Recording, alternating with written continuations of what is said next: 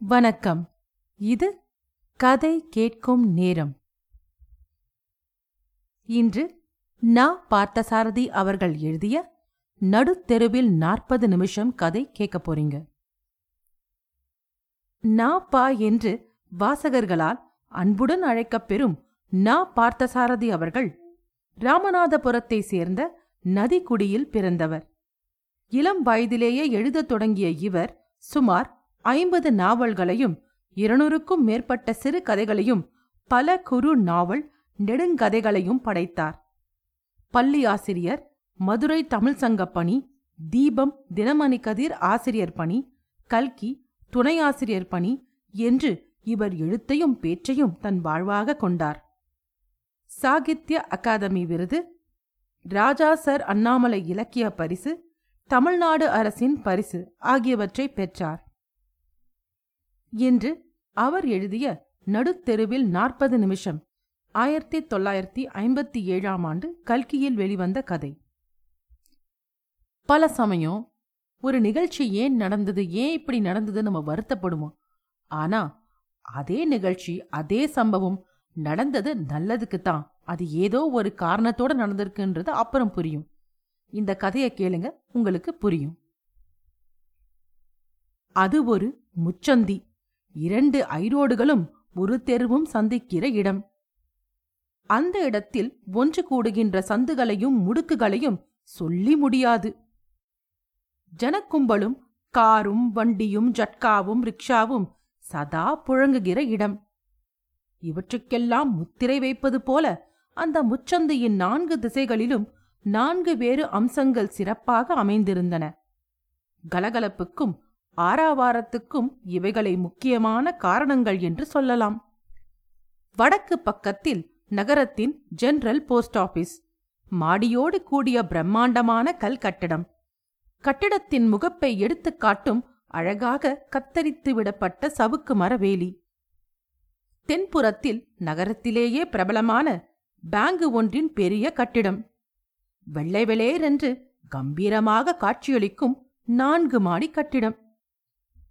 வாசலில் முறுக்கிவிட்ட கிருதாவும் கத்தியுமாக விரைத்தது விரைத்தபடியே ஒரு கூர்கா பாராக்காரன் நின்று கொண்டிருக்கிறான். முன்புறம் முழுவதும் அழகான பல குரோட்டன் செடிகள் கண்ணை கவரும் வண்ண மலர் குலுங்கும் பூந்தொட்டிகள். அதற்கு இப்பால் இரும்பு கிராதியோடு கூடிய வாயில் கேட். கீழ்ப்புறம் பெண்கள் படிக்கிற கான்வென்ட் ஹைஸ்கூல். அதன் கட்டிடம் மஞ்சள் காவி பூசிக்கொண்டு மங்களகரமாக தோற்றமளித்தது. பெண்கள் புத்தகமும் கையுமாக உள்ளே போய்க் கொண்டும் வெளியே வந்து கொண்டும் இருக்கிறார்கள். மேல்புறம் ரயில்வே கூட் ஷெட்டில் இருந்து சாமான்களையும் பார்சல்களையும் விலாசதாரர்கள் வாங்கிக் கொண்டு வருகிற வழியில் பிரதானமான வாசல். கைவண்டிகளும் மேலே மூடப்பெறாத திறந்த லாரிகளும் வேறு வாகனங்களுமாக கூட்ஸ் ஷெட்டின் வாசல் ஜே ஜே என்றிருக்கிறது. இந்த வியூகத்தின் நடுவே தென்புறமுள்ள பேங்க் கட்டிடத்தை ஒட்டி நகர பஸ் நிற்கும் இடம் வேறு இருந்தது. ஐப்பசி மாதத்து அடைமழையில் ஒரு நாள் காலை அவசரமாக தபால் ஆபீஸுக்கு போக வேண்டி இருந்தது. மழை குடைக்கு அடங்குகிற தினசாக இல்லை. வெளுத்து வாங்கிக் கொண்டிருந்தது. எப்படியோ ஒரு டாக்ஸியை வாடகைக்கு பிடித்துக் கொண்டு வந்துவிட்டேன் தபால் ஆபீஸில் என் காரியம் முடிந்தபோது மழை குறைந்தது. தூறலாக மாறியிருந்தது. வரும்போது குடை கொண்டு வரவில்லை. நகர பஸ்ஸில் ஏறி போய்விடலாம் என்று எண்ணிக்கொண்டு எதிர்ப்புறம் பேங்க் கட்டிடத்தின் ஓரமாக மழை துளிகள் மேலே விழாமல் ஒண்டிக் கொண்டு நின்றேன். கைகடிகாரத்தில் ஒன்பதரை மணி ஆகியிருந்தது. தெருவில் ஜனநடமாட்டம் மழையின் காரணமாக குறைந்திருந்தது. கார் பஸ் முதலியன வழக்கம் போல் போய்க் கொண்டுதான் இருந்தன. தெருவில் கணுக்கால் அளவு தண்ணீர் தேங்கியிருந்தது. கூட் ஷெட்டும் தபால் ஆபீஸும் எட்டரை மணிக்கே திறக்கப் பெற்று வேலையை நடத்திக் கொண்டிருந்தன. பள்ளிக்கூடத்து பெண்கள் காரிலும் வண்டியிலும் நடந்து குடைப்பிடித்துக் கொண்டும் கூட்டம் கூட்டமாகவும் தனியாகவும் வந்து கொண்டிருந்தார்கள். பேங்க் வேலை நேரம் பத்து மணி ஆகையால் அப்பொழுதுதான் கதவுகளையெல்லாம் ஒவ்வொன்றாக திறந்து கொண்டிருந்தார்கள். எனக்கு பஸ் வரவில்லை. நான் இன்னமும் அங்கேதான் நின்று கொண்டிருந்தேன். தெருவிலே தண்ணீரும் என் மணிக்கட்டிலே கடிகாரமும் ஓடிக்கொண்டிருந்தன. மழையில் நனையாமல் ஒண்டி நின்றவாறே அந்த நட்ட நடு தெருவில் முச்சந்தையின் கலப்பில் வாழ்க்கை எந்தவிதமாக பெருகியும் குன்றியும் வடிந்தும் தேங்கியும் ஓடுகிறது என்பதை ரசித்து நோக்கினேன். கண்களில் ஆவலும் மனதில் சிந்தனையும் கொண்டவனுக்கு இது ரசமான பொழுதுபோக்கல்லவா? சல்லடையில் மைதா மாவை கொட்டி உயரத் தூக்கிப் பிடித்தால் புருபுருவென்று மாவு விழுதே. அந்த மாதிரி மெல்லிய சாரல் விழுந்து கொண்டிருந்தது. பாழாய் போன நகர பஸ் இன்னும் வந்து சேரவில்லை. தெருவையும் கைகடிகாரத்தையும் பஸ் வருகிற வழியையும் திரும்ப திரும்ப பார்த்து கொண்டிருப்பதைத் தவிர வேறு வழியில்லை. தெருவை பார்ப்பது சலித்துப் போனால் பஸ் வருகிற வழியையும் அதுவும் சலித்துப் போனால் கைகடிகாரத்தையும் பார்த்து கொண்டே இருந்ததில் நேரம் கழிந்து கொண்டிருந்தது. மணி பத்தும் ஆகி அதற்கு மேலும் ஐந்து நிமிஷம் ஆகிவிட்டது. பேங்க் திறந்து வேலை தொடங்கிவிட்டது. பேங்க் வாசலில் ஒரு ஆட்டோ ரிக்ஷா வந்து நின்றது. சூட்டும் கோட்டும் டையுமாக கண்கள் தெரியாமல் கருப்பு கண்ணாடி அணிந்த ஒரு பெரிய மனிதர் அதிலிருந்து கம்பீரமாக இறங்கினார். புத்தம் புதிய தோல்பை ஒன்று அவருடைய கையில் இருந்தது. டக் டக் என்ற பூட்ஸ் ஒலிக்க அவர் பேங்க் வாசற்படியில் ஏறியபோது அங்கே நின்ற கூர்கா ஒரு வணக்கம் செலுத்திவிட்டு ஒதுங்கி நின்று கொண்டான். இவர் இந்த பேங்கியின் காரியதரிசியாகவோ மேனேஜராகவோ அல்லது டைரக்டருள் ஒருவராகவோ இருக்க வேண்டும் என்று நானாக எனக்குள் ஒரு குருட்டு அனுமானம் செய்து கொண்டேன். அனுமானம் என்பதே அறிவின் குருட்டுத்தனம்தானே. மணி பத்தும் பத்து நிமிஷமும் ஆகிவிட்டது. குதிகால் உயர்ந்த பூட்ஸும் ஜப்பான் பட்டுக்குடையும் பாப் செய்த தலையுமாக ஒரு ஆங்கிலோ இந்திய யுவதி உதட்டில் சாயம் பளபளக்க ஒய்யாரமாக நடந்து கான்வென்ட் பள்ளிக்கூடத்துக்குள் நுழைந்தாள். விற்றென்று வாயு வேகத்தில் ஒரு சிவப்பு வண்ண சைக்கிள் தபால் ஆபீஸுக்குள் போயிற்று. அதன் மேல் உட்கார்ந்திருந்த தந்தி பியூனுக்கு ஏன்தான் அவ்வளவு தலை போகிற அவசரமோ? ஏதோ குதிரை பந்தயத்தில் குதிரையை ஓட்டிக்கொண்டு போகிற ஜாக்கியைப் போல அசாத்திய வேகத்தில் ஓட்டிக்கொண்டு போகின்றான். மேலே கூட்ஷெட் வாசல் பார்சலில் வந்து சாமானை ஏற்றிக்கொண்டு புறப்பட்டு வருவதற்கு தயாராக நின்றது ஒரு கைவண்டி. அதன் பக்கத்தில் மூன்று பேர்கள் நின்று கொண்டிருந்தார்கள். ஒருவர் பார்சலின் சொந்தக்காரர். தூரத்தில் இருந்து பார்த்த என் பார்வைக்கு அசப்பில் அவர் நான் அடிக்கடி மருந்து வாங்க செல்லும் ஒரு மருந்து கடையின் சொந்தக்காரர் போல தோன்றினார். கடைக்கு ஏதாவது மருந்து சாமான்கள் பார்சலில் வந்திருக்கும். எடுத்துக்கொண்டு போவதற்காக வந்திருப்பார் என்று எனக்குள் எண்ணிக்கொண்டேன். மற்றும் இரண்டு பேரில் ஒருவன் கைவண்டியை முன்புறம் இருந்து இழுப்பவன் இன்னொருவன் பின்புறத்தில் இருந்து தள்ளுபவன். பத்து மணி பன்னிரண்டு நிமிஷம் மூன்றை செகண்ட் ஆகியிருந்தது. கூட் ஷெட்டிலிருந்து கைவண்டி கிழக்கு நோக்கி புறப்பட்டது. அதே சமயத்தில் தபால் ஆபீஸில் இருந்து அந்த தந்தி பியூன் தன் சைக்கிளை அசுர வேகத்தில் மேற்கு நோக்கி செலுத்தினான். பேங்க் வாசற்படியில் இருந்து டக் டக் என்ற ஆள் இறங்கி வருவதற்கு அறிகுறியான பூட்ஸ் ஒலி கேட்டது. திரும்பி பார்த்தேன். கருப்பு கண்ணாடிக்காரர் தோள் பையும் கையுமாக வந்து கொண்டிருந்தார். அவர் ஏறிக்கொண்டதும் ஆட்டோ ரிக்ஷா கிழக்கு நோக்கி கிளம்பியது. கிழக்கே பள்ளிக்கூடத்து வாசலில் இருந்த அந்த லிப்ஸ்டிக் அழகி கையில் ஒரு கத்தை பயல்களுடன் குடையை ஒயிலாக பிடித்துக்கொண்டு தெருவில் வடக்கு நோக்கி இறங்கினாள். கிழக்கே இருந்து ஒரு போலீஸ் லாரி வந்து கொண்டிருந்தது. திடீரென்று மழை பெரிதாக பெய்யத் தொடங்கிவிட்டது. சடசடவென்று மழை ஓசை கெடிகாரத்தை மீண்டும் பார்த்தேன். மணி சரியாக பத்தேகால். படார் என்ற பேரிடி போன்ற ஓர் ஓசை. அதை அடுத்து ஐயோ! என்று அலறல் ஒளிகள் திடுக்கிட்டுப் போய் தலை நிமிர்ந்து பார்த்தேன்.